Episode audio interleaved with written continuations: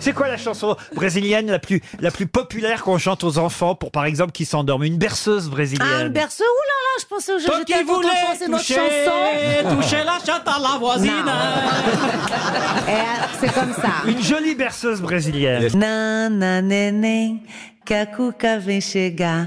Papai foi pra roça e mamãe foi passear. Et là, on peut rajouter... tuc, tuc, chki, tuc, chki, tuc, chki, tuc.